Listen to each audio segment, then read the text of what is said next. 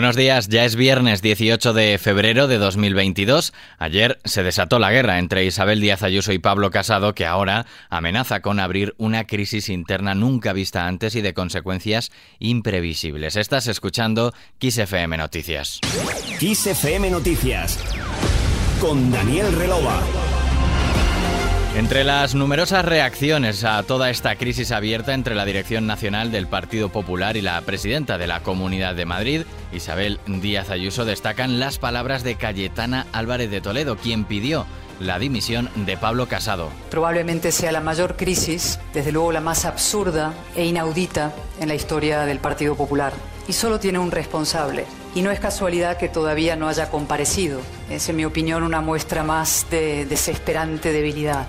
Por eso yo me veo obligada hoy a hablar de la actualidad, cuando me hubiera gustado hablar de muchas cosas con Fernando, y me veo obligada a hacer algo incluso más difícil, que es a pedir la dimisión de Pablo Casado como presidente del Partido Popular. Recordemos que Cayetana Álvarez de Toledo fue destituida en agosto de 2020 como portavoz del Partido Popular en el Congreso por discrepancias con la línea política del partido. La diputada popular no fue la única en pedir dimisiones. Esperanza Aguirre, por su parte, recomendó a Teodoro García Egea dimitir mejor hoy que mañana si estuviera en el pellejo del secretario general del Partido Popular, que al final es el responsable de la organización, según dicen, Pablo Casado le delegó toda la organización del partido a él, si estuviera en su pellejo, habría dimitido ya. Pero si no lo ha hecho hoy, mejor lo hace hoy que mañana. Entre los varones del PP, el presidente de la Junta, Alberto Núñez Feijó, considera inaudito e imperdonable que alguien del partido encargase espiar a Ayuso, mientras que sus homólogos en Andalucía y Castilla y León guardan silencio. Escuchamos a Feijo.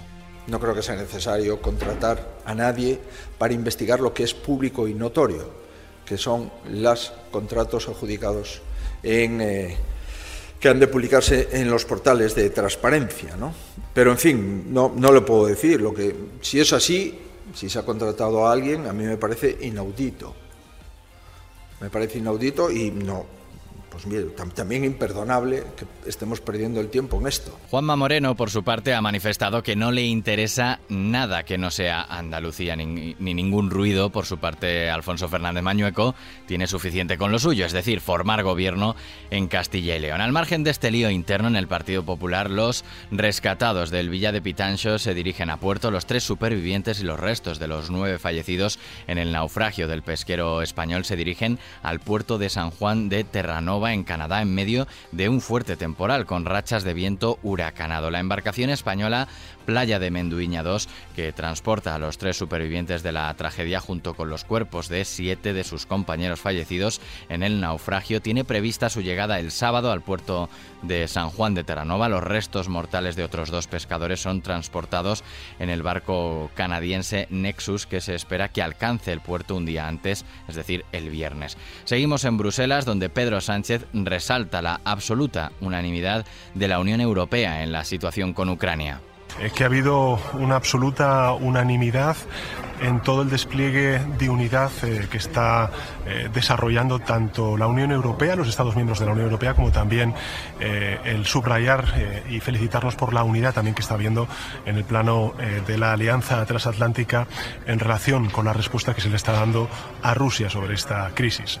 El presidente del Gobierno ha participado en la reunión informal de líderes europeos antes de la cumbre Unión Europea-África para analizar la evolución de los acontecimientos en Ucrania. En declaraciones a los periodistas ha subrayado también la necesidad de continuar con la diplomacia con el diálogo abierto con Rusia. Respecto a este asunto, Estados Unidos detalló este jueves ante Naciones Unidas los supuestos planes de Rusia para justificar y lanzar de manera inminente una invasión de Ucrania que incluiría la toma de de Kiev, unas acusaciones que Moscú consideró infundadas y peligrosas.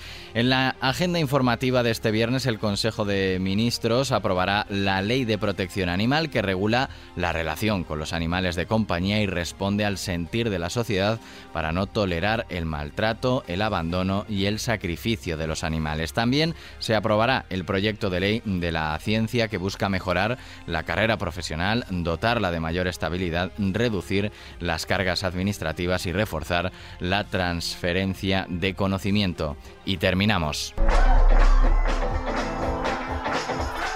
¿Has nacido con estrella o has tenido que buscarla? Un joven cantante de Memphis, Tennessee. Demos la bienvenida con un fuerte aplauso